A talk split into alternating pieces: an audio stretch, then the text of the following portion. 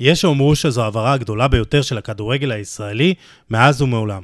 יש שיאמרו שההעברה של אבי כהן לליברפול הייתה לא פחות גדולה מזו, ואולי אף יותר גדולה, אבל זה לא משנה. העברתו של דניאל פרץ לביירן מינכן, גם אם לא הייתה הישר מליגת העל, אבל על אחת כמה וכמה שהיא הישר משם, היא העברה עצומה בכל קנה מידה, ובטח ובטח בממדים ישראלים. מעבר של שחקן ישראלי למועדון פאר אירופאי, אחד הגדולים בעולם, זה פשוט מטורף. כתבתי בדף בתחילת המום בין מכבי תל אביב לביירן, שאני תקופה ארוכה חולם על היום ובו שחקן ישראלי יגיע לראשונה לאחד מארבעה מועדונים ענקיים. מנצ'סטר יונייטד, ברצלונה, ריאל מדריד או ביירן מינכן. והנה זה קורה, אוטוטו זה רשמי, דניאל פרץ יהיה שוערה של ביירן מינכן.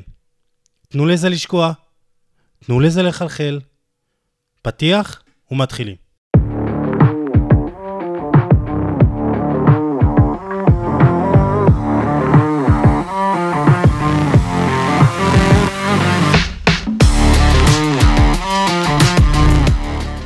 וואו, רק מלומר את המשפט הזה, דניאל פרץ יהיה שוערה של ביין מינכן. וואו, מה זה עושה לי? אני מתרגש.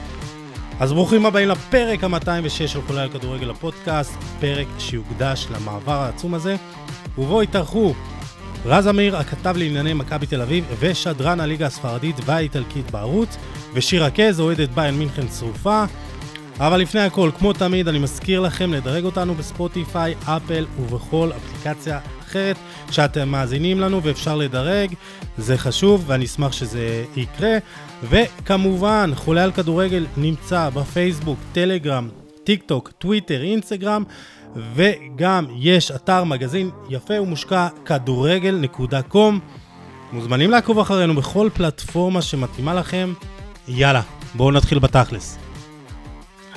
רז אמיר כתב ONE לענייני מכבי תל אביב ושדר הליגה הספרדית והאיטלקית בערוץ, מה העניינים?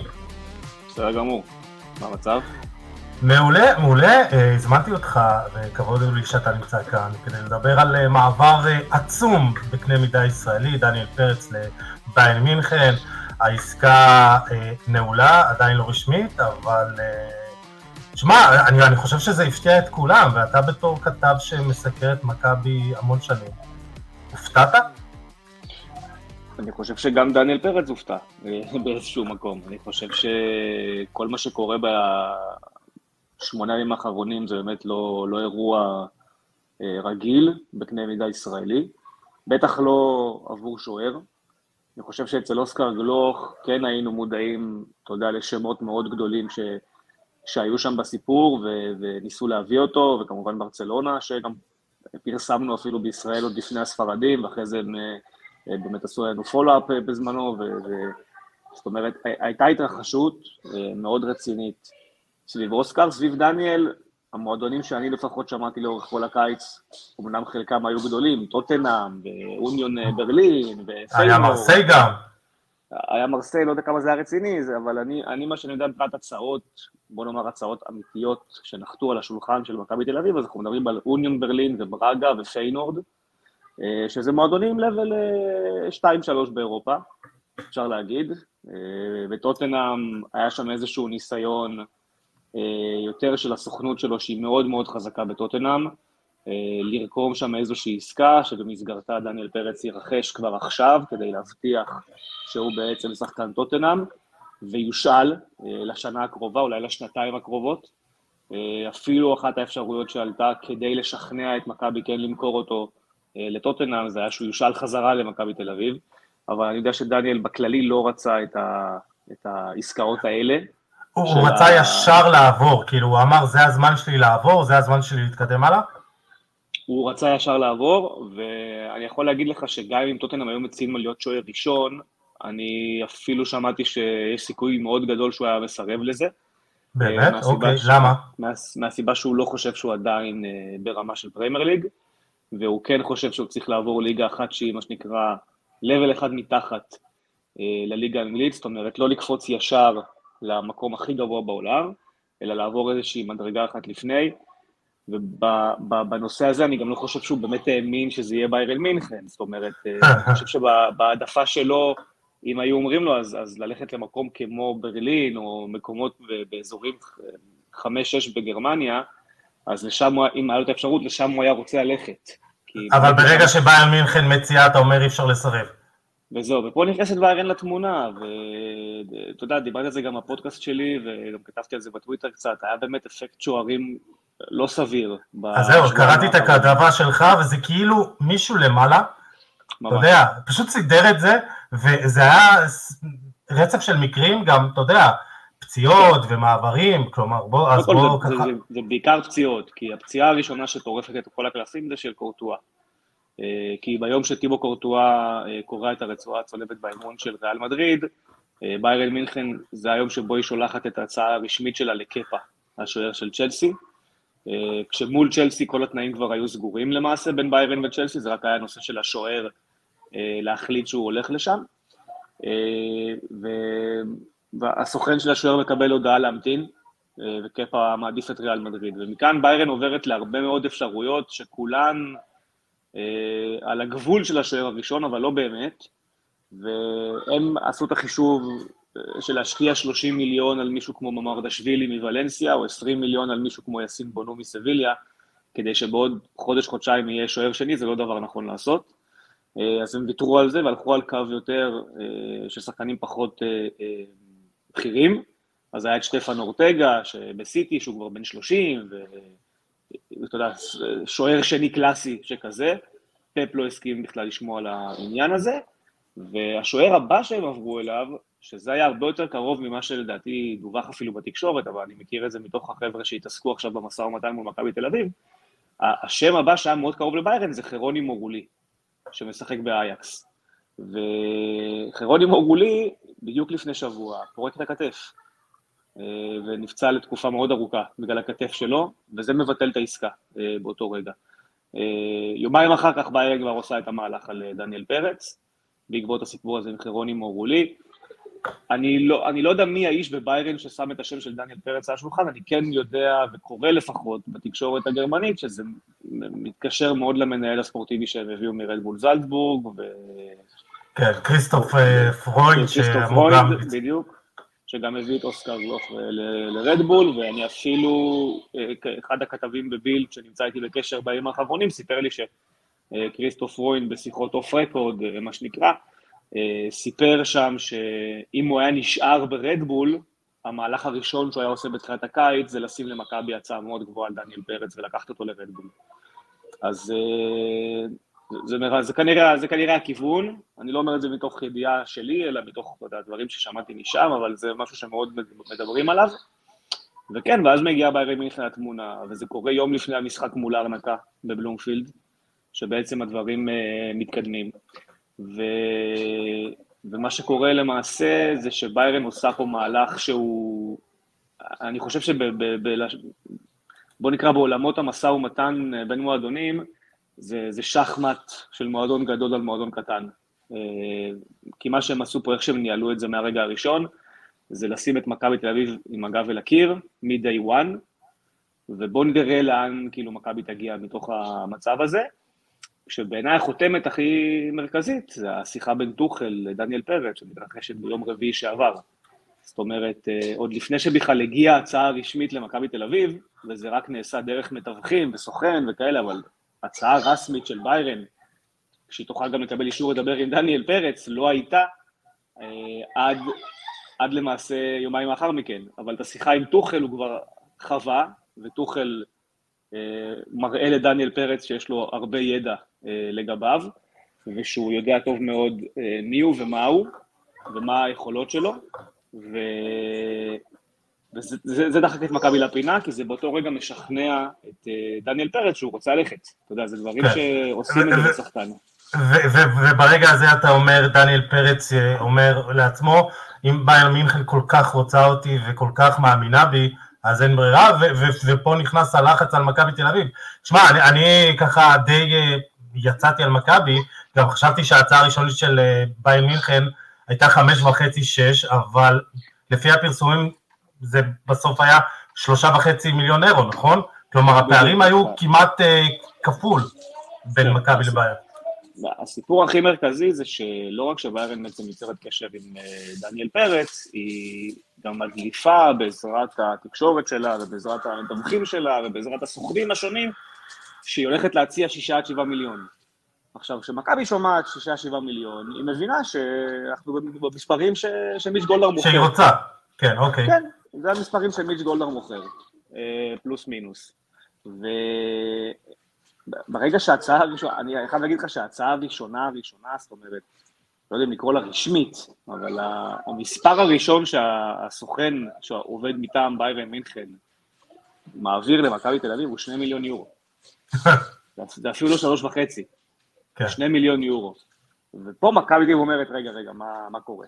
כאילו, עשיתם פה את כל המהלך הזה עכשיו, אתם תופרים אותנו עם, עם הצורך להגיב עכשיו עם שוער כשאנחנו אה, רגע לפני סוף חלון, אתם מדברים עם השוער אה, בלי אישור שלנו, בוא נגיד את זה ככה, אה, מייצרים את כל העד התקשורתי המטורף הזה, שזה ברור שזה יעשה, יעשה את זה לשחקן, בטח לשחקן ישראלי, בטח לשוער.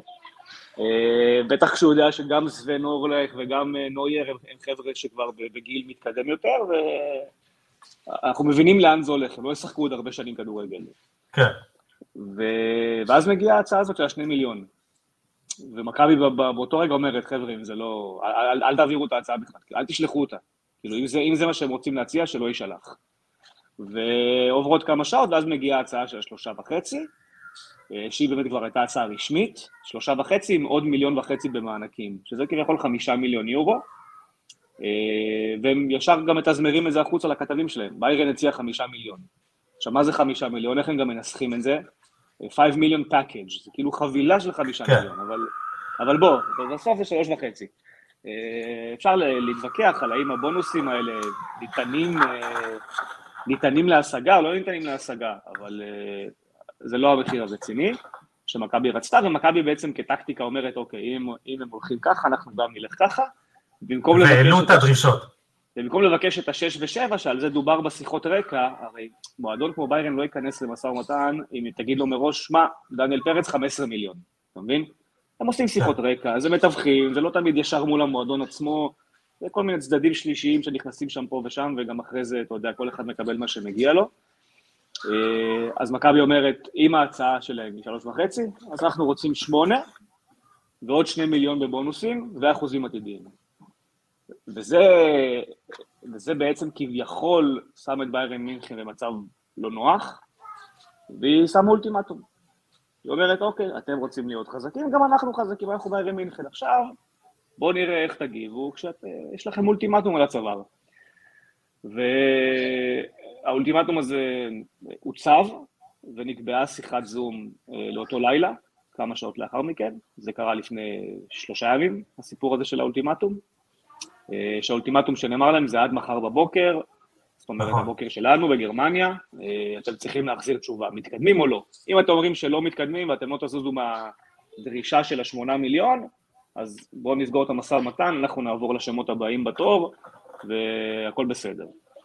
וכמובן שהיו הרבה צדדים שמעורבים פה ורוצים שהעסקה הזאת תצא לפועל, והשיחה נערכת בלילה, וביירד באותו רגע גם מבינה שהיא צריכה להרים את הכסף, והיא כבר עולה לחמישה מיליון, ועוד בונוסים נוספים, וברגע שהיא כבר עלתה לחמישה מיליון, אז הכיוון של העסקה היה, היה חיובי מאוד. ובאיזה שלב, אני כבר הייתי עם חשש שהעסקה תיפול. אבל כאילו זה היה קרוב ליפול או שזה חלק מהמור? אני, אני, אני חושב שזה הכל היה מלחמת אה, משא ומתן וכל צד ניסה להראות לשני שהוא לא, הוא לא, הוא לא חושש ומי יותר גדול ומי פחות גדול. אני חושב שמיץ' גולדהר, כשהקיץ הזה התחיל, היה איזשהו מחיר שגם הסתובב פה בין לא מעט סוכנים ולכן אני, אני די בטוח שהמידע הזה נכון, שמכבי, אם היו לה חמישה מיליון על דניאל פרץ בתחילת הקיץ, היא תמכור. אה, וזה לא קרה. לא היו מספרים כאלה. ברגע שביירן הגיע עכשיו לחמישה מיליון והוסיפה לו את הבונוסים, וזה כבר ברור שהוא רוצה ללכת, כי זה לא כמו ההצעות הקודמות שאמרתי, ברגה ופיינורד, שהוא לא, אם הוא היה רוצה הוא היה הולך, הוא לא רצה. ופנרבכצ'ה הייתה הצעה גם, כי דובר על פנרבכצ'ה בסביבות השבעה מיליון. כן. פנרבכצ'ה הציע שבעה מיליון, בסוף הביאה את אה, ליבקוביץ' משעון נבחרת קרואטיה בשמונה, זאת אומרת עוד מיליון אחד למעלה כן. בסך הכל מדניאל פרץ, מהבחינה הזאת. אה, אבל גם אצלה, אתה יודע, זה בכלל לא היה... ליגה טורקית מלכתחילה הוגדרה כליגה שדניאל פרץ לא רוצה להגיע אליה בקיץ הזה, והוא באמת כיוון לאחת משלוש הגדולות, הארבע הגדולות, זאת הייתה המטרה שלו. אה, ובאמת העדיפות גם הייתה ליגה גרמנית. ואז כשמגיע ביירן וקורה מה שקורה, אז בסוף, אתה יודע, היה שם את ה-24 שעות המלחיצות האלה במשא ומתן. בלילה שבו ביירן אומרת אה, חמישה מיליון ובונוסים, אז הדברים הלכו לכיוון, לכיוון הנכון. והעסקה נסגרה בסוף על חמישה, כי פרסמת גם שישה מיליון. אני מכיר, ש... אני, אני מכיר שהסכום הוא שישה מיליון, אה, ויש עוד בונוסים של עוד מיליון, זאת אומרת, מכבי יכולה בטוטל לקבל עליו שבעה מיליון יורו בסיומה של, ה... של העסקה הזאת. אה, אחוזים, מ... אחוזים ממכירה עתידית גם? 20, 20 אחוז ממכירה עתידית, אה, יש גם את זה. הייתה גם שיחה של דניאל פרץ עם מיץ' גולדהר, נכון? במהלך השבוע הזה. זה גם משהו שגרם לזירוז המשא ומתן? לא, השיחה עם גולדהר מתרחשת למעשה אחרי אותו לילה שהייתה התקדמות בין הקבוצות, כשבעצם ברקע אה, מה שדניאל פרץ והמשפחה שלו הכירה זה שיש אולטימטום, אז לגולדהר היה חשוב להסביר לדניאל פרץ שאולטימטום כבר אין, והיה לו גם חשוב לשמוע מדניאל פרץ שהוא מוכן לשחק ביום חמישי, זאת אומרת אה, נגד צליה. וברגע שהוא שמע שדניאל פרץ מוכן לתת, לתת עוד משחק, גם דיברו אגב על יום ראשון נגד אשדוד, אבל זה לא יקרה כנראה, זה לא אמור כן. לקרות, אה, אבל דיברו על שני המשחקים האלה, ברגע שהוא שמע שדניאל פרץ מוכן לעשות את, ה, את הצעד הזה לקראתו, מה שנקרא, כי מכבי צריכה להגיב עכשיו עם החתמה של שוער, זה לא פשוט, אה, אז ברגע שהוא שמע שדניאל פרץ מוכן, הוא היה, מה שנקרא, הלך בלב שלם למשא ומתן עם ביירן, אמר חבר'ה, בואו תסגרו את זה. בואו כן. נסגור, אבל אני צריך אותו ביום חמישי. אה, זאת הייתה... וזה מבחינת מכבי, ההשתתפות של דניאל אה, במשחק הראשון מול צליה, זה היה גם קו אדום, כלומר, היא לא הייתה מוכנה אה, לוותר על זה? זה היה תנאי מאוד מרכזי, אני לא יכול להגיד לך שעל זה היה מתפוצץ העסקה, אבל זה היה תנאי מאוד מרכזי בסיפור. וביירין גם לא הפגינה שום, לא הפגינה התנגדות גדולה מדי, כי ברגע שנאמר לה שהוא יכול לטוס ביום שישי, או כבר חמישי בלילה, שישי כן. בבוקר, אה, לגרמניה, ואז הוא כבר יכול גם בסגל, אני חושב שם ביום ראשון, זאת אומרת, להם יש מספיק זמן לבדוק אותו ולהציג אותו והכל. כן. אה, אז ברגע שהנושא הזה בעצם הובהר, אז לא, לא, לא נשארה שום התנגדות בקטע הזה. אה, תשמע, קודם כל אני שמח שזה אה, נסגר באופן אה, סופי וחיובי, אתה יודע, זה ככה, כמו שאמרתי, קצת חששתי, אבל זה באמת מעבר עצום. אני רוצה שטיפה נחזור אחורה, כן. לנקודה שמכבי תל אביב מבינה שיש לה יהלום ביד. מתי זה קורה במהלך הקריירה של דניאל פרץ? קריירה, הוא בן 23, כן, אבל... כן, זהו, זה צריך להגיד קריירה, אבל כן. גיל 15 זה הנקודת מפתח של אה, דניאל פרז במכבי תל אביב, עד לפני, עד לפני גיל 15 הוא היה ילד מוכשר, אין ספק, שוער, שיש לו, שהתכונות הבולטות שלו זה בעיקר משחק הרגל, אה, ביחס לגילו כמובן, כן. והם הבינו שיש פה משהו שצריך לפתח אותו בצורה מאוד טובה, ואז מכבי תל אביב, הקבוצת אה, נערים ב', שבה הוא היה שותף, נוסעת לטורניר בינלאומי בלייפציג, והוא נותן שם הצגה. זאת אומרת, הוא נותן שם הצגה בטורניר הזה, ולא רק שהוא נותן הצגה, כל הקבוצות הגרמניות ששלחו סקאוטים לטורניר, כולל אפילו לייפציג עצמה, אה, פונות למכבי ומבקשות את דניאל פרץ. ופה מכבי הבינה שיש לה נכס מטורף ביד. אה, ההחלטה שם הייתה בסוג של החלטה משותפת של משפחה ומכבי, שממשיכים ביחד ומתפתחים בתוך מכבי תל אביב. אה, אבל זה, זה, המפתח זה גיל 15 בטורניר הזה, שאחריו הוא גם באמת נהיה בנקר בנבחרות השונות של ישראל, והוא עשה שם קפיצה מאוד משמעותית בין 15 ל-16, אה, וזהו, ומאותו רגע, אתה יודע, כן. הקריירה שלו במכבי ובנבחרות באיזשהו מקום טסה, ואפשר להגיד שחותמת נוספת הייתה בתקופה של ולאדה ניביץ', שאז דניאל פרץ היה שוער שלישי, אה, הוא בעצם היה שיחק בנוער ובמקביל להתאמן עם הבוגרים. אפילו אפשר להגיד שהוא היה רביעי בחלק מהתקופה, אבל uh, במכבי היה באותו זמן את uh, זה 2018, זה לפני, זה לפני חמש שנים למעשה, כשהוא בן 18, uh, והוא בשנת נוער אחרונה בחוזה שלו, וקלפקיס, מאמן השוערים של איביץ', עף עליו ברמות שכאילו, קשה, קשה היה לתאר את הרמות שבהן הוא עף עליו, ונזכיר שבאותה תקופה למכבי היה את רייקוביץ' ודניאל טננבאום, שוערים ראשון, ראשון ושני. כן. ורייקוביץ' כמובן היה שוער נבחרת סרביה, ולא צריך להרחיב על רייקוביץ' בזמנו. וקלפקיס אומר שם במשך שנה שלמה לכולם, זה פרץ הכי טוב פה. פרץ הכי טוב פה, פרץ הכי טוב פה, פרץ הכי טוב פה, ו... וכשיש את כל נושא המכירה של רייקוביץ' באוויר, אז במכבי מאוד רגועים, כי קלפקיס אומר להם, פרץ, פרץ לא פחות טוב ממנו, ובטח בפוטנציאל שלו. ושם מכבי מבינה שזה, שזה נכס, וגם פועלת להחתים אותו בחוזה ארוך באותה תקופה, אה, ומשאילה אותו לשנה לביתר תל אביב בת ים. וזה, וזה משהו שצריך אה, להתעכב עליו, כי הוא, כן. הוא שאל לביתר תל אביב כשהוא חריג נוער, כלומר הוא כן יכול להמשיך לשחק. היה יכול להמשיך נכון. כן, אז... בעצם היה שם שתי אסטרטגיות, היה שם שתי אסטרטגיות. אסטרטגיה אחת הייתה, אם אנחנו ממשיכים איתו, שוער שני תחת אה, דניאל טננבאום, או תחת שוער זר כלשהו, או נותנים לו לשחק באמת, וקלפקיס, ברגע שאיביץ' איביץ' לא, לא היה שלם עם, ה, עם הנושא הזה של ללכת למוקדמות ליגת אלופות עם ילד בן 19. ואחרי האליפות הראשונה בעצם. ורייקוביץ' הלך, והיה ברור שצריך להביא שוער בכיר. ואיביץ' לא היה שלם עם ההחלטה הזאת. איביץ' העדיף שוער עם ניסיון, הביא את יניוטיס, ראינו איך זה נגמר, זה היה כישלון חרוץ, כן. אבל זה הרים את דניאל טננבאום משום מקום בסופו של דבר.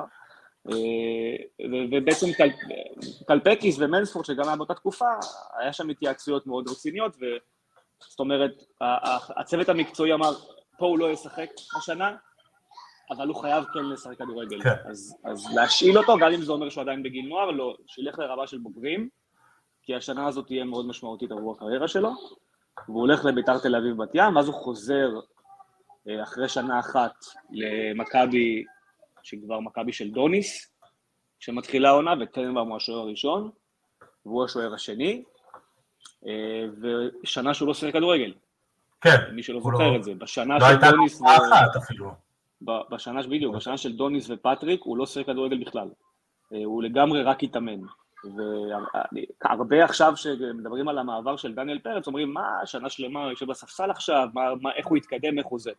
אבל גם במכבי הייתה לו שנה שלמה על הספסל, וביום שבו מכבי אומרת, דניאל טנבאום מבחינתנו כבר הופך להיות שוער שני ופרץ הראשון, שזה בעונה שבה פטריק הוא המאמן הראשי מהרגע הראשון, אז ראיתם שלא היה שום, שום עניין, הוא עלה והוא היה טוב והוא המשיך את רף ההתקדמות שלו, ואני חושב שזה... ששם מכבי כבר הבינה שהזמן שלה עם דניאל פרץ הוא לא ארוך, כן. והעונה הקודמת הייתה עונה שהתחילה מטורף, האמצע שלה היה פחות טוב עבור דניאל פרץ, נכון. צריך לזכור שגם הוא מושפע מכל החילופי המאמנים האלה. אה, אבל בקיץ ראינו בטורניר בדיוק מה הוא שווה מבחינת רמה מול שוערים אחרים, וזה שהוא מסיים טורניר שהיה בו את ממרדשווילי אגב, של ולנסיה, ודניאל פרץ הוא נתן טורניר יותר טוב ממנו, זה לדעתי גם חיזק את מעמדו בין הסקאוטים ובין הקבוצות השונות, ואולי גם אפילו בין ביירי מינכן, כי ממרדשווילי היה ברשימות, אז... נכון. אני מניח שאם ממרדשווילי היה ברשימות, אז דניאל פרץ היה אולי לא בראש הרשימה, זה בטוח, אבל אם, אם ממרדשווילי היה מקום שלישי, אז בטח דניאל הוא מקום שביעי-שמיני שם, ואין ספק שהטורניר הזה עשה לו שירות מאוד uh, טוב. אז, אז זהו, כמה דברים לגבי מכבי תל אביב, כי חייב לפרגן, ואני מרגיש אולי צורך אחרי הפוסט הזה שפרקתי קצת על מכבי, אבל למיץ' גולדהר מגיע פה שאפו ענק על השקעה עצומה במחלקת הנוער. אני יודע כן. שבמחלקת הנוער יש שישה מאמני שוערים, וזה דבר עצום, ויש מחלקות נוער עם שוע, מאמן שוערים אחד במקרה הטוב, או שניים, כאילו, אתה יודע, אם בכלל עפים, ובמכבי תל אביב הם משקיעים בצורה בלתי רגילה במעטפת. וגם, כמו שאמרנו, כשאתה מסיים גיל אה, נוער, ובמקום להישאר חריג, אתה הולך לצבור דקות בוגרים, וראינו שזה משמעותי בהתפתחות של שחקן, וכמו שראינו במקרים של דן גלאזר ויונתן כהן, ואין ספור שחקנים שיצאו וחזרו, הרבה יותר טובים ובשלים, אז באמת שאפו למכבי תל אביב. אה, טוב, בואו ככה נתקדם קצת לעתיד ונסיים. אה, מה אתה צופה לדניאל פרץ העונה? מה יהיה ריאלי מבחינתו? אה, אני חושב ש... אה, זאת אומרת, אני לא, אני לא יודע להגיד מתי נויר חוזר, הדיבור שם התחלף פתאום להיות סוף ספטמבר כזה. כן, יש אפילו דיבורים על אוקטובר-נובמבר, כלומר, יש, יש פה, לדניאל פרץ יש פה איזה תקופ, תקופת זמן שהוא כן יכול לקחת את ההזדמנות שלו. כן, יש לו איזה, יש לו חודש, בוא נאמר שהוא נלחם מול סבן אורלך לבד, ואני לא, אני, אני לא מאמין שהוא יתפוס את המקום בין הקורות ישר. ממה שאני יודע בכל אופן מהשיחות שנעשו עם, עם טוחל, אז דובר הרבה על הגביע, כן. על אה, להיות שוער בגביע אה, לעונה הזאת. לא יודע כמה משחקים זה אומר, אבל אה, דובר על להיות שוער, על שוער בגביע. ובואו נראה לאן זה הולך. אני חושב שהגביע הוא מאוד, מאוד משמעותי מבחינת ההתקדמות של דניאל לעונה, ולא הייתי מצפה לראות אותו בליגה, אני לא חושב שזה יכול לקרות, כרגע לפחות, אבל אה, גביע, גביע זה הסיפור.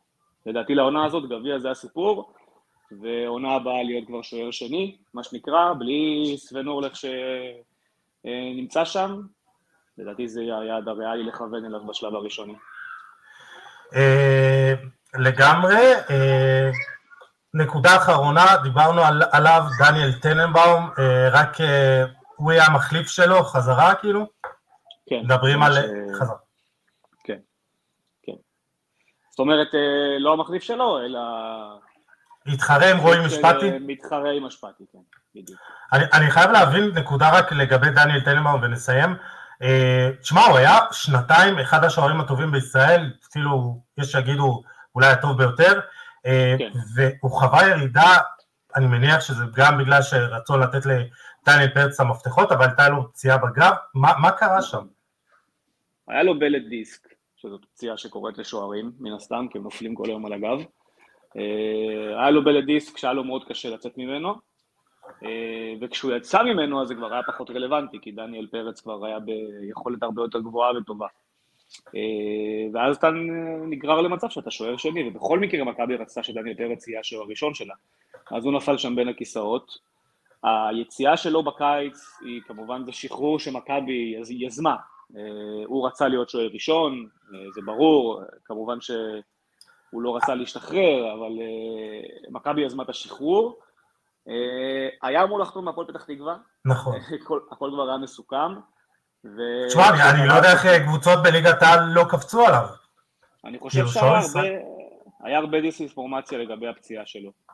ודניאל טננבאום אין לו סוכן ישראלי, ואין לו מקורבים ישראלים, ולא היה מי שידחוף אותו שם בצורה יותר נכונה אה, לעבר הקבוצות. אני יכול להגיד לך שבאשדוד עשו כל מיני, כל מיני בדיקות, אני לא יודע אפילו מי בדקו את הנושא הזה, והם היו מאוד חזקים עליו וירדו מזה, וכאילו הידיעות של אשדוד ירדה מטננבאום בגלל מצב הגב שלו, שאני לא יודע כמה לאשדוד באמת היה מידע על הגב של דניאל, של טננבאום, אה, כשהוא נתן לי רעיון ב- לפני חודשיים, הוא אפילו דיב... אמר, לא עשיתי שום בדיקות במסגרת של אשדוד, כי אני לא יודע מאיפה הם הביאו את המידע הזה בכלל, הם כן. בדקו אותי. אבל ברגע שיצאו הכותרות שאשדוד בדקה את דניאל טננבאום והוא לא כשיר, אז אוטומטית כל המועדונים אחר כך ששקלו את המועמדות שלו, כמו הפועל תל אביב, הפועל באר שבע, ויתרו על זה בו במקום, זאת אומרת, אה, בלי בכלל להסתכל. וזה מצער בשבילו, אבל... אה, אבל הוא בריא. כאילו, הוא בריא והוא... הוא בריא בלי כושר משחק ובלי קיץ, אז אתה יודע, כן. אני לא חושב שהוא יכול לשחק כל כך מהר, אה, אבל הוא יהיה שם בשביל להתחרות עם משפטי. אה, טוב, אז מכבי מרוויחה פה, וטוב, רז אמיר כתב וואן לענייני מכבי תל אביב, ושדר הליגה האיטלקית והספרדית בערוץ. תודה רבה, היה מרתק, ושיהיה בהצלחה לדניאל פרץ. בעזרת השם, אני מקווה מאוד שיגיע הכי רחוק שהוא יכול. לגמרי. שירה קז, אוהדת בייל מינכן שרופה, מה העניינים? מה העניינים, מה נשמע? מעולה, תגידי את, אה, התאוששת כבר מהעזיבה של אה, רוברט לבנדובסקי? אה, בחיים לא. אה, עדיין לא? מה, אפילו עכשיו כשארי קיין אה, הגיע? תשמע, ראיתי אתמול, היה אה, ציון שלוש שנים לזכייה של ביירן, לזכייה האחרונה של ביירן בליגת אלופות. כן. ו... וראיתי את התמונות ודפדפתי, ואני באוטומט, המוח שלי מחפש את uh, רוברט. ואני רואה שכאילו התמונה היחידה ששמו שלו זה כי כולם היו והוא כזה קופץ עם הגר, ואני נורא, נורא לקח לי זה קשה. כן, כן. תשמעי, אה, את האמת, אם אנחנו כבר מדברים על אה, רוברט לבנדובסקי וארי קיין, ראיתי קצת כזה ציוצים לאחרונה ש... כאילו, ביין עשתה פה עסקה טובה, כלומר, אה, הייתה שנת הסתגלות, אבל בסוף מכרה חלוץ בין 34, בכמה? 50 מיליון? והביא חלוץ ב-100 כן, 55, משהו כזה. כן, בגיל 30, בשיא שלו, ויש לה פה חלוץ ל-4-5 שנים, ו- ואולי אפילו גם חלוץ קצת יותר שלם מרוברט לבנדובסקי. כן, יכול להיות שפה היא עשתה איזה עסקה טובה. לדעתי זאת באמת עסקת, כאילו אני ממש מרוצה מההחתמה הזאת. במיוחד שזה גם, זה סוג חלוץ אחר, כאילו ארי קיין, הוא היה לפני כמה שנים הרק תשע הזה, והיום הוא כבר כמו, הוא הרבה יותר ורסטילי, זאת אומרת, הוא, אתה רואה אותו יותר בעמדות של פירמינו כזה, שהיה בליברפול, כאילו שהוא נכון. יורד יותר אחורה והוא מרווח, וזה בדיוק למשחק של ביירן, יש לנו היום כנפיים כאילו מטורפים, יש לי כאילו לבחור רק את מי שבא לי לשים בכנף וזה יעבוד, כל עוד כולם כשירים באמת. כן. אמ, אז מבחינה הזאת זו עסקה ממש ממש טובה. חלק לא אהבו את הסכום שזה הגיע אליו בסוף, כי זה באמת, זה אומנם לא נקרא המחוזות שביירן משלמת, אבל עם כל הכבוד לנוהל הזה, שלא מוציאים סכומים על שחקנים, וכאילו, היא אתה יודע, הייתה גם חייבת. אנשים... נכון, גם אנשים הרבה נחוו ממה שהיה עם לוקה הרננדס, שזה לא היה כזה שיא הצלחה בגלל כל הפציעות שלו, ופה ושם, וזה היה כזה עליות ומורדות, אבל אה, למרות שבעיניי הוא שחקן מעולה. אמ, אבל זה, לשם העולם הולך היום, כאילו, אם השחקן לא יחתום אצלי, הוא ילך לי לסעודיה. זה לא... כן. זה, אם אני לא אתן לו את הכסף, ואם אני לא אתן לקבוצה שלו את הכסף, בסוף אה, הוא לא יישאר אצלי, אז... לא, לא, ביירן עשתה בשכל, אה, אולי זה החלוץ הכי טוב שהיא יכולה להביא. אה, משמעית. אבל עזבי, יש אה, כאילו, למה התכנסנו כאן? זה דניאל פרץ, זה, זה כאילו, תקשיב, כתבתי את זה השבוע בדף, שאני כבר הרבה זמן חולם ומצפה לשחקן ישראלי בארבע קבוצות. כן. בריאל מדריד, ברצלונה, מנצ'סטר יונייטד וביירן מינכן. ואז כש, כשפתאום הייתה את הידיעה הזאת של אה, לוקה בנדוני, העיתונאי האיטלקי של אה, דימרציו, אמרתי, וואו, כאילו, מאיפה זה נחת עלינו? ואני אומר, וואו, כאילו, סוף סוף שחקן באחת מארבעת הקבוצות האלה שאמרתי, אני חייב שיהיה, כאילו, וזה כל כך, זה דבר עצום, וזה דבר עצום שזה שחקן ישראלי, וזה דבר עוד יותר עצום שזה ישר מליגת העל. ו, ויש פה איזו סיטואציה שהכל יכול להתחבר לו, ופתאום להגיד, בואנה, דניאל פרץ עומד בשער של ביירן מינכן. תשמעי, רק מלהגיד את זה, זה כאילו בלתי נתפס. אני, קודם כל, זאת החולצת שוער הראשונה שאני הולכת להביא, חד משמעית. יש לי, אה. באמת, יש לי איזה 50 חולצות בבית, אף אחת לא חולצת שוער, זה הראשונה שתהיה. אני ממש בטירוף? על זה. של ביירן? בטח. מה, לא, לא היה לך חולצה של נויר? לא. אני, יש לי לבנדובסקי, יש לי, אין מה לעשות, זה חסד נעורים. וואלה, אה, אוקיי. אני בטירוף על המעבר הזה, כאילו, מיודענו היקר אבי רויטמן, שדיברנו איתו פה פעם שעברה, בפרק של ביירן, אז הוא חבר מאוד מאוד טוב שלי, ולפני כמה חודשים אמרתי לו, אחרי ש... כי נויר הרי בתקופ... כל הזמן בתקופות של פציעות, לא פציעות, פציעות, לא פציעות. עכשיו, הבעיה שלו שהפציעות שלו הן גם לא פציעות מכדורגל. הוא נפצע, אה, אם אני לא טועה, פעמיים בתאונות סקי, כן, זו, זו אה, הפציעה כרגע שהוא מתאושש ממנה, שבר אז ברגל, הייתה לו עוד, אח- מסכי. נכון, הייתה לו עוד אחת כזאת כבר, אה, לפני שנתיים, אם אני לא טועה, שגם לקח לו הרבה זמן לחזור ממנה, וברגע שזה לא פציעות מכדורגל, אז יודעים, כאילו ניגשים אליהם אחרת, זאת אומרת, גם הזמן של החזרה שלו הוא אחר, והחזרה שלו לכושר היא אחרת, וזה אין מה לעשות, כאילו, כולנו כבר מודעים לזה שזה לא אותו נויר, ואני מניחה שגם בביירן כבר לא כל כך בונים על זה שהוא יחזור. כאילו, גם הוא יחזור, יכול להיות שזה יהיה ממש לפרק זמן קצר מאוד, ואנחנו כבר נראה, אני מאמינה שכבר את דניאל פרץ כאילו פותח לא עוד הרבה זמן. אמ, אז, אז בוא נגיד אה, באמת לאיזה סיטואציה דניאל פרץ מגיע, כמו שאמרנו, מנואל נויר בן 37 כבר, מחלים משבר ברגל, הוא מתאמן כרגע לבד אה, עם אה, מאמן השוערים, הוא כן מגביר את הקצב האימונים שלו, הוא כן נראה חד, אבל עדיין יש לו כאבים ברגל, בבעיטות ומסירות, וייקח עוד כשלושה שבועות עד שבאמת הוא יחזור לאימונים עם הקבוצה, ואז אני מניח שתהיה עוד איזו תקופה של הסתגלות עם הקבוצה, של שבוע, שבועיים או כמה שיותר, כמה שזה, זמן שזה ייקח, אה, ואז בתקופה הזאת של החודש פלוס מינוס, דניאל פרץ מגיע להוכיח שהוא יכול לקחת את הדקות של סוון אה, אולרייך, השוער השני, בן 35, דמות שהיא מאוד מוערכת במועדון, אה, מאוד אוהבים את המקצוענות שלו, הוא יודע את המקום שלו, והסיטואציה הזאת של החודש הקרוב, אה, מדברים על דניאל פרץ שיקבל הזדמנות במשחקי הגביע, פה הוא יכול להפתיע ולהראות לביין, לכל מי שמקבל את ההחלטות, שאפשר לתת לו לשחק.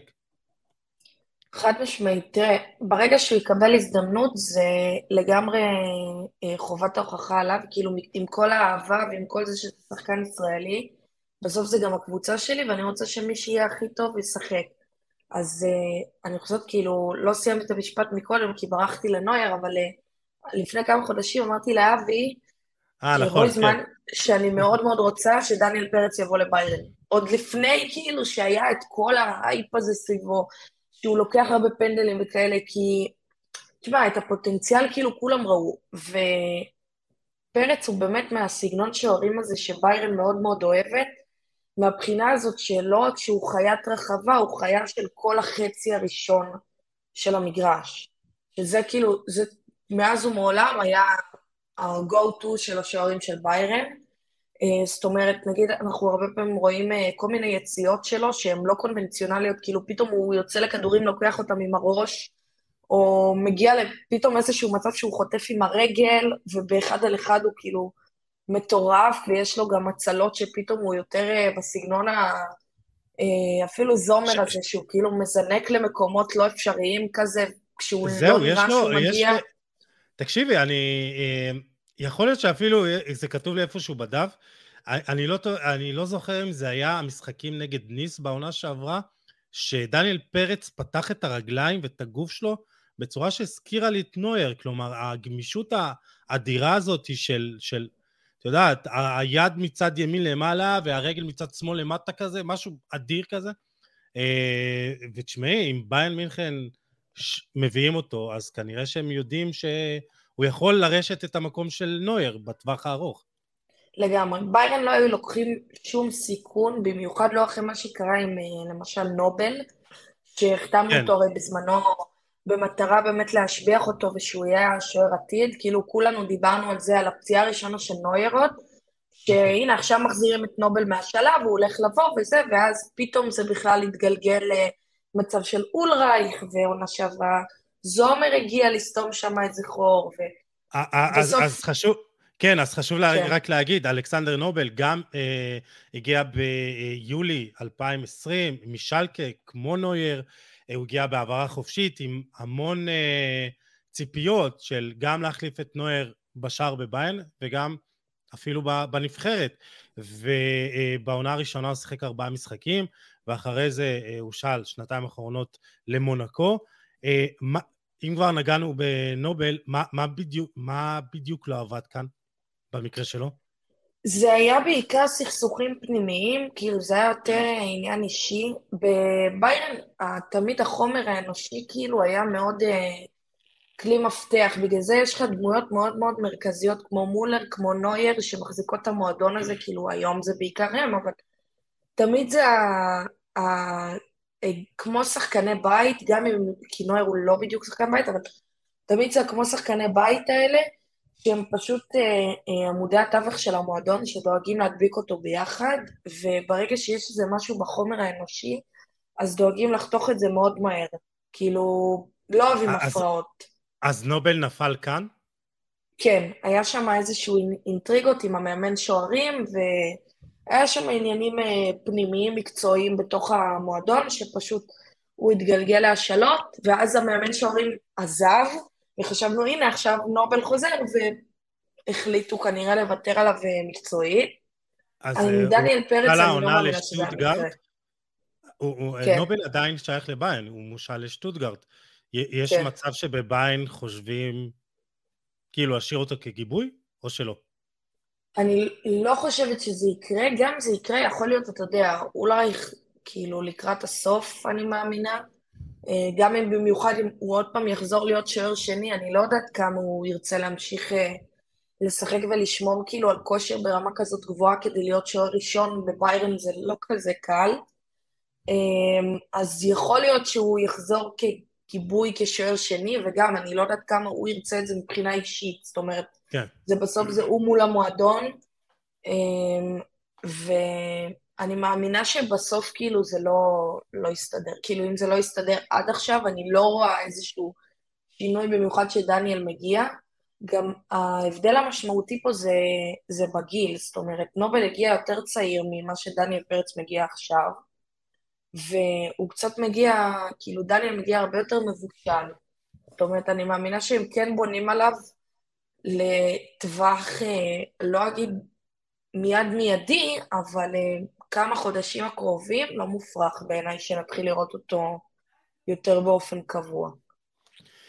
אה, בואי נדבר קצת על מנואל נויר, בכל זאת, זו דמות, נמצא במועדון כבר אה, 12 שנה, הגיע משלקה ב-2011, כמו שאמרנו, בן 37, אה, שוער עצום, קפטן, אמר סמל של המועדון, למרות שהוא לא גדל במועדון, 488 משחקים, אה, בביין 117 הופעות בנבחרת, אה, אחד השוערים הגדולים בהיסטוריה, ומבחינתי אולי הוא השוער השלם, כלומר גם, אה, גם שוער גבוה, חזק, עצום, מוטת ידיים, רפלקסים מדהימים, משחק רגל, אה, אה, אה, היום ראיתי איזה פוסט שכתבתי עליו בדף, היה איזה ציטוט פעם שפפ גוורדיאולה רצה לשים אותו כקשר, משחק אחרון של העונה, ובסוף הוחלט אה, להוריד את זה, להניע את גוורדיאולה מלעשות את זה, שזה לא ייתפס כיאיר, כלומר, אתה רואה את מנואל נויר עושה ככה משולשים בקישור, זה היה יכול להיות מדהים, ובאמת, השוער השלם, הסתכלתי קצת על סרטונים הבוקר, ו... תשמעי, כאילו, אנשים לא מבינים, אולי מי שהתחיל לראות כדורגל רק עכשיו, מנואל נויר, אחד השוערים הגדולים ביותר בהיסטוריה.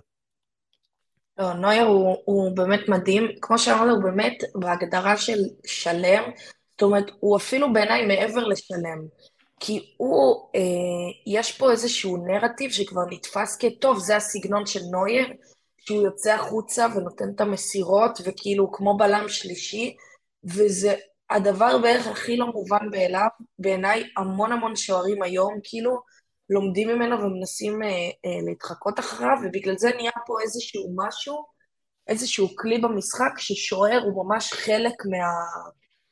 חלק מהחוליית הגנה, באופן כאילו, במובן הזה באמת של הנעת כדור. כאילו, זה לא מובן מאליו בכלל. אם פעם היו לך שוערים שהם אה, יותר אה, חיות רחבה כאלה, שפשוט נשארים בתוך, ה, בתוך תיבת חמש כזה, ועושים את מה שמוטל עליהם, היום זה אופרה אחרת לגמרי, גם במיוחד אחרי שינו את החוק שם בזמנו, ב... שהתחיל באנגליה עם, ה... עם הבקבול, כאילו, שהוא יכול. לא יכול לתפוס ביד, אז זה שינה הכל, כאילו, ונויר היה אחד. אחד באמת הפיגורות הראשונות שאצלם זה נתפס הכי הכי ברור והכי הכי טוב והכי מובהק, וזה שוער שרק אפשר ללמוד ממנו, ומבחינה הזאת באמת רק אפשר ללמוד ממנו, כאילו אני חושבת שאחד כמו דניאל פרץ, שבא ומתאמן עם שוער כזה, ויכול לקבל הכוונה ממנו, ודרך אגב, דניאל כאילו לא היה מגיע, אין מצב אם נויר לא היה מאשר את המעבר הזה, כאילו, זה לא קורה, במיוחד שזה על העמדה שלו. זאת אומרת, נויר הוא באמת, אה, מעבר לזה שהוא דמות בכירה במועדון והוא ותיק, יש לו הרבה מאוד say בקבלת החלטות אה, מבחינה מקצועית, על אחת כמה וכמה שחקנים שמגיעים אה, לאזורים האלה של ההגנה, השוערים. אם נויר לא היה נותן חותמת על המעבר שזה יקרה, והיו משתפים אותו ומראים לו בדיוק מי ומה, אולי דניאל לא היה מגיע.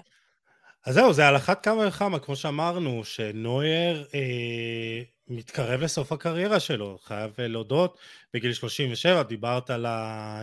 שאי אפשר לסמוך עליו שלא יצא או לעוד אה, חופשת סקי וישבור אה, יד או רגל או משהו בסגנון, אה, אז גם מהבחינה הזאת שאנחנו כן מתקרבים לסוף, למרות שאני לא רואה מצב שהוא יוותר על, את יודעת, יגיד, טוב יאללה בוא תשחק, בוא תשתפשף קצת, כאילו עדיין ירצה להיות שוער ראשון, אני לא יודע לאיזה תקופה, אבל לפחות לעונה הקרובה ואולי גם יותר, אבל זה בדיוק הסיטואציה של החפיפה הזאת של, את יודעת, של עוד מעט הקריירה מסתיימת, ומנואל נוער חופף את המחליף שלו, ופה דניאל פרץ כמובן יכול אה, להיכנס. אה, סוון אולרייך, אה, הזכרתי אותו מקודם, גם דיברנו עליו, בן 35, ואני חושב שאולי סוון אולרייך הוא השוער השני היחיד שהגיע ונשאר לאורך זמן. כלומר, השוערים שהגיעו מאז שנויר חתם בקבוצה, לא בדיוק החזיקו מעמד, אה, פשוט מבין את המקום שלו, אז אני מניח שגם אולרייך באיזשהו מצב גם יחפוף את אה, דניאל פרץ, ואולי גם יישאר בעתיד בצוות המקצועי, אז... יש לו את התשתית הכי טובה לשוער באירופה כנראה כדי להתפתח. זאת אומרת, ביירן תמיד קבוצה ששוער מבחינתה זה לא עוד עמדה, כאילו כמו שיש הרבה מועדונים שתופסים את זה היום. ביירן זה כאילו, זה מתחיל מהשוער ומשם אנחנו בונים את הקבוצה, כי כן. היכולות של השוער הן מאוד מאוד קריטיות, ולמשל אולרייך, הוא לא נוער, אין מה לעשות. אה, יש לו הרבה יחסי אהבה שנאה כזה אה, באיך שהקהל תופס אותו, כי יש לו תקופות שהוא פתאום, אה, אתה חושב, וואי, שאתה יכול לסמוך עליו, וכאילו הוא תופס יום, ואז תקופות שהוא מראה לך שהוא לא בכיוון בכלל.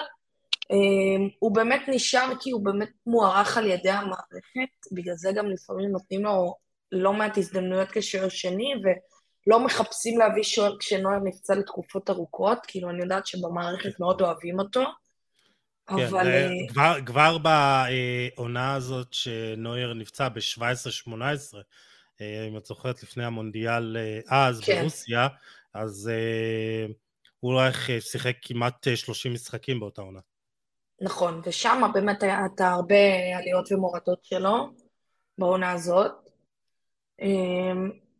בגדול, בגלל שאנחנו קבוצה שכל כך הרבה שוערים חשובים אצלה, יש שם גם מעטפת לשוערים שהיא, שהיא מדהימה, זאת אומרת, יש שם צוות מקצועי של, שמאמן את השוערים בצורה הכי גבוהה שיש, ו...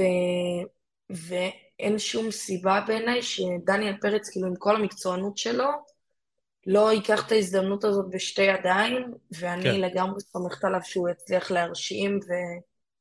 ולתפוס את המקום שלו. אה, אז אם כבר דיברת על הצוות המקצועי, אני חושב שחייב לדבר על אה, מה שקרה בעונה שעברה. אה, ביין מינכן פיטרה באזור פברואר את טוני טפרוביץ', מאמן השוערים הקרואטי, שנמצא, הגיע לקבוצה גם ב-2011.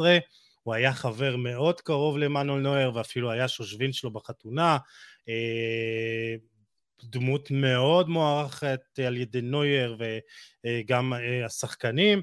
ועל פי הפרסומים בעיתונות הגרמנית, אה, יוליאן נגלסמן, המאמן אז, גילה שטופורוביץ' אה, אה, מדליף שיחות של הצוות המקצועי לשחקנים, והוא לא אהב את זה, וגם היחסים לא היו גם ככה טובים, והמועדון פיטר את טפורוביץ', וזה מה שגרם למנואל נויר לצאת לתקשורת, רעיון לאתלטיק, לתקשורת הגרמנית, שבאמת הוא אמר דברים כמו זה היה הדבר הכי ברוטלי שחוויתי בכל הקריירה שלי, הוא דיבר על פגיעה מאוד מאוד קשה אה, אה, בכבוד שלו, וזה גרם לו באמת לשוק רציני, ובביין גם לא אהבו את היציאה לתקשורת, ואמרו שאצלנו מחפשים את הכביסה המלוכלכת בבית, אה, זה באמת גרם לאי נוחות, ובסופו של דבר גם נגלסמן עזב כי היה הרבה רחש בחש בחדר הלבשה. טופורוביץ' לא חזר, היום מאמן את השוערים מיכאל רכנר, שעבד שמונה שנים באופנהיים. זה גם, שנה שעברה היה, היה סיפור די רציני בביין, עם טופורוביץ'. חד משמעית, תראה, עם נגלסמן, הוותיקים אף פעם לא אהבו אותו. זאת הייתה באמת גם אחת ה... זה היה אחד הטריגרים ללמה הוא פוטר. זאת אומרת, אז ברגע שאתה עושה דבר כזה ומחליט לעשות uh, החלטה כזאת בעצם, אז uh, מן הסתם שם זה גם איכשהו עזר לזה שכל המעמד שלו התערער עוד יותר, כי אתה בעצם במרכאות יוצא כנגד השחקן אולי הכי מרכזי בקבוצה, הכי משמעותי, זאת אומרת, נויר, גם שהוא פצוע, הוא עדיין אחת הדמויות הכי משמעותיות אה, אה, במועדון, וזה באמת, זה היה שוק כאילו לכולם, זה היה ממש שוק, אה, ומהבחינה הזאת גם, אני חושבת שאחד השיקולים גם של המועדון היה מול נויר, זאת אומרת, זה, זה הגיל שלו, כאילו, אם בסופו של דבר מחליטים שלא רוצים את האיש מקצוע המסוים הזה ויודעים שהוא קרוב לנויר, אז גם חושבים על לקראת סוף הקריירה של נויר, וכנראה הרגישו, זאת אומרת, לא היו עושים דבר כזה אם היו אומרים ש... אם היו חושבים שנויר זה ה-go to guy שלנו לעוד אה, כאילו חמש שונות, שלוש שונות, כאילו... אני מאמינה שזה הכל איזשהו עניין של תהליך, של תחלופה בתוך המועדון, של רענון. טוב, בכל מקרה, זו תקופה מאוד מאתגרת בביין מינכן, השנה האחרונה או חצי שנה האחרונה, אה, מלווה בלא מעט אה, שערוריות, תחלופה, ואני חושב שאולי בעשור האחרון זו התקופה הכי מאתגרת של המועדון. אה, אוליבר קאן וחסן סליאמיג'יש עזבו בסוף העונה, כשגם הייתה סאגה מאוד לא יפה ולא מכבדת של כל הצדדים עם קאן ביום האחרון של, במשחק האחרון. אה, ויש לא מעט שינויים במועדון, כריסטוף אה, פרוינד, המנהל הספורטיבי של רדבול אה, זלצבורג, ייכנס לתפקיד בעוד שבוע, בראשון לתשיעי. מה קורה במועדון שלכם, שירה? תראה, אני מבסוטית. אני לא אהבתי את העבודה של חסן אף פעם. זאת אומרת, אני לא אהבתי את הקבלת החלטות, לא אהבתי איך שהמועדון נבנה. לא אהבתי את הבחירה במאמנים. ואני חושבת שבאמת אה, דף נקי זה מה שצריך פה מבחינת המעטפת המקצועית. גם בעיניי זה צריך לקרות אה, עם עזיבה של טוחל, אבל זה כבר ייתן לה... זה כבר התוצאות ידברו. למרות שאני מאוד, אה, אני לא חושבת שהכדורגל שלו מתאים לביירן, אני לא חושבת שהדרך שלו לנהל אה, את החדר הלבשה היא מתאימה לביירן, ואיתו זה יהיה מאתגר, אמ, ואני גם מקווה, דרך אגב, שאם כן יהיה איזשהו שינוי בסוף בעמדת מאמן, זה לא יפגע ב, בדניאל פרץ, זאת אומרת, אני מקווה שיש פה איזושהי החלטה שהיא אה, של מעטפת, להביא אה, שוער כזה, בגיל כזה, ממדינה כזאת, מליגה כזאת. אמ, אה, אז זהו, אני רק רוצה להגיד לך שבשיחה שלי עם רז, אה, מוקדם יותר, דיברנו על אה, כריסטוף פרוינד, ורז הזכיר ש... אה, פרוינד רצה להביא את דניאל פרץ אם הוא היה נשאר בר רדבול, הוא היה מתעקש עליו מאוד ולהביא אותו כרכש ראשון, כלומר גם ההבאה של דניאל פרץ אני חושב שעברה גם את האישור, אמרת על נויר, עברה גם את האישור של כריסטוף פרוינד, וזה, וזה טוב. לא, אני בטוחה שכל המהלכים ש... שקורים מהרגע שהוחלט על פרוינד זה שלו. זאת אומרת, גם אם הוא לא עדיין רשמית אה, מגיע מחתים כרטיס, כן. אני בטוחה שהחתמת מנהל מקצועי לקיץ הזה כדי שהסגל ייבנה אה, בכיוון שלו, בצלמו ובדמותו.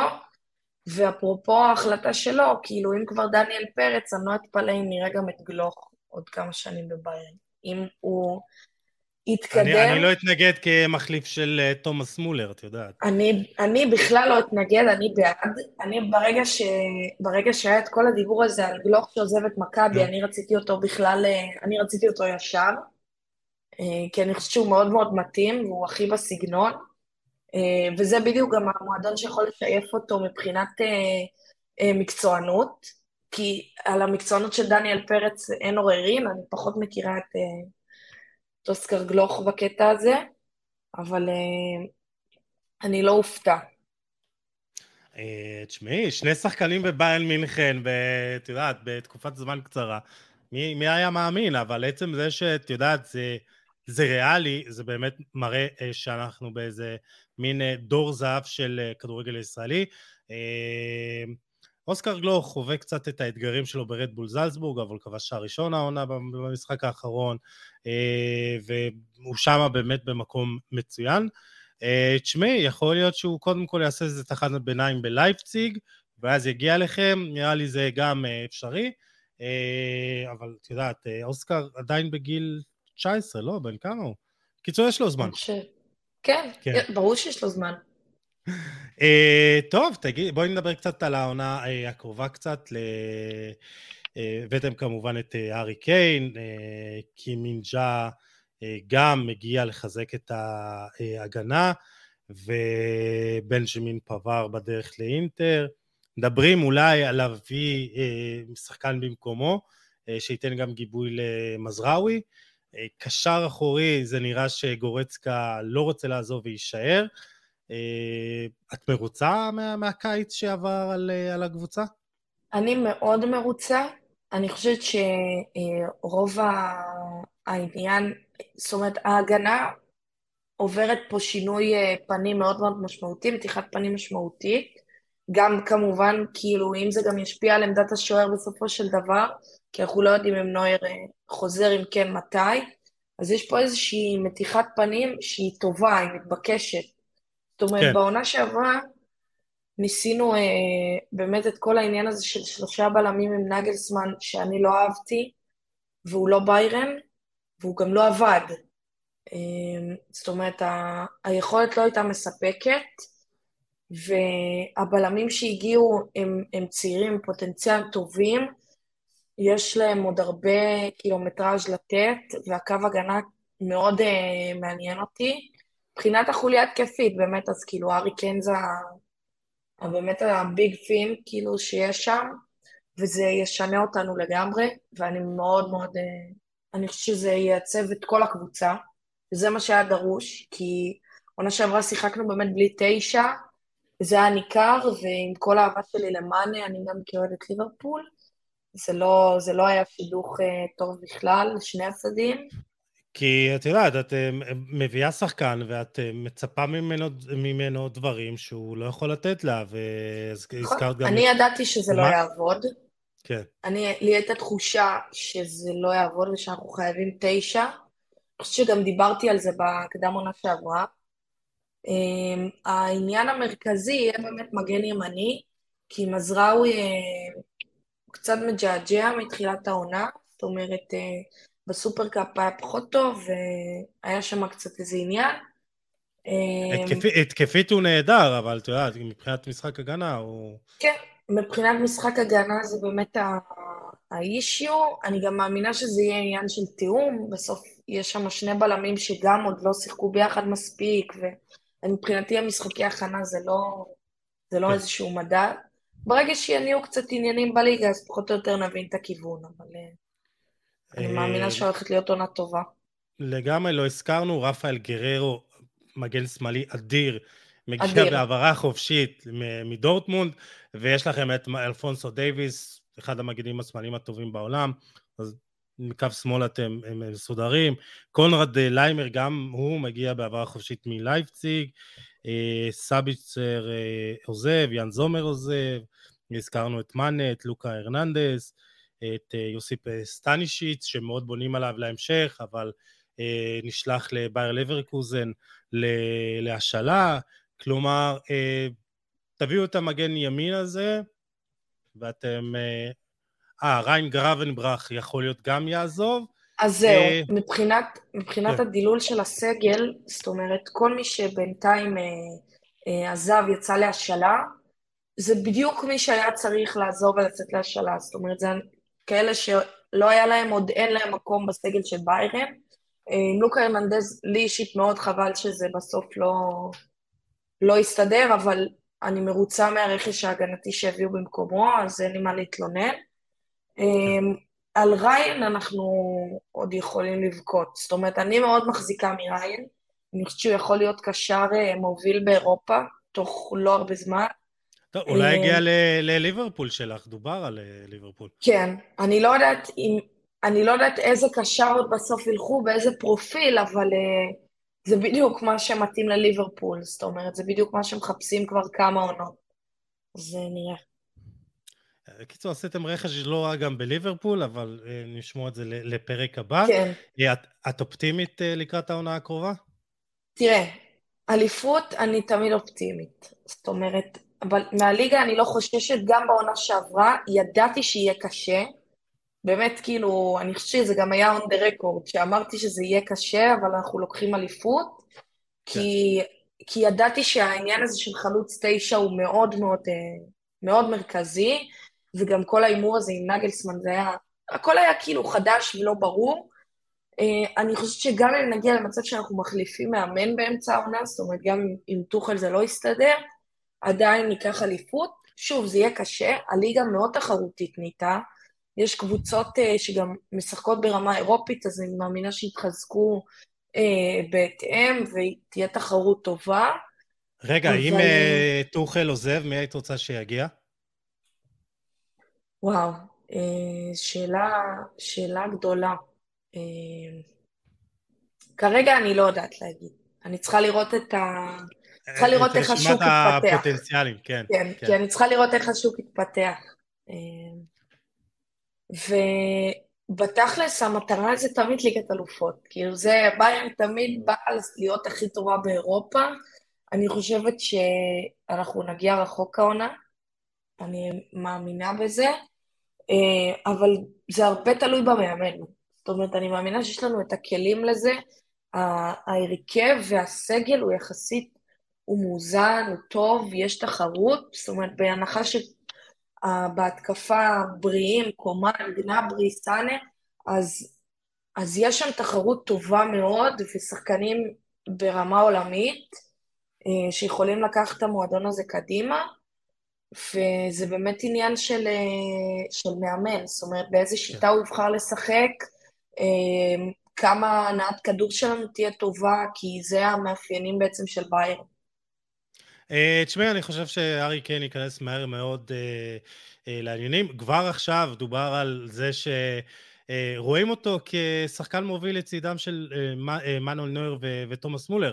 כלומר, כבר עכשיו הוא מתחבר ונראה מוביל, אז בליגה אני לא חושב שתהיה בעיה. ליגת האלופות תחרות עצומה, מנצ'סטר סיטי, ריאל מדריד, יהיה מעניין. אני צופה אליפות, חצי גמר, למרות שעכשיו אני אוהד בהן, כאילו, זה... אני, אני בעדה. אין לי בעיה שתיקח אה, ליגת אלופות כשדניאל פרץ לא, עומד בשער בגמר. כן. מתאים לך. בט, אומרת, בטח, סוגרת. ברור. שיעמוד מצידי חלוץ, תביא לי ליגת אלופות. כן, אה? לא, לא, אבל אני, אני מאחל עונה טובה ומוצלחת. שירה קז, תודה רבה. תודה רבה. נאחל בהצלחה לביירן מינכן ולדניאל פרץ, ושתשמחי. לפחות שתשמחי מהקבוצות שלך בחו"ל. הלוואי, כן, כן, אם לא הדבר הזה בארץ. כן, כן. כן. לא, לא נערבב בשר וחלב, אבל לא נורא, יאללה. אה, שירה קס, תודה רבה לך. תודה רבה. תודה לשירה ולרז, אני מקווה שנהניתם, אני נהניתי. וניפרד עכשיו. מאזינים ומאזינות, תודה שהייתם איתנו. אתם מוזמנים כמו תמיד לשתף, לתייג ולהאיר את עינינו. ואנחנו ניפגש בפרק הבא, פרק מעניין לא פחות. אל תדאגו, stay tuned. אז uh, תשמרו על עצמכם, יאללה, ביי.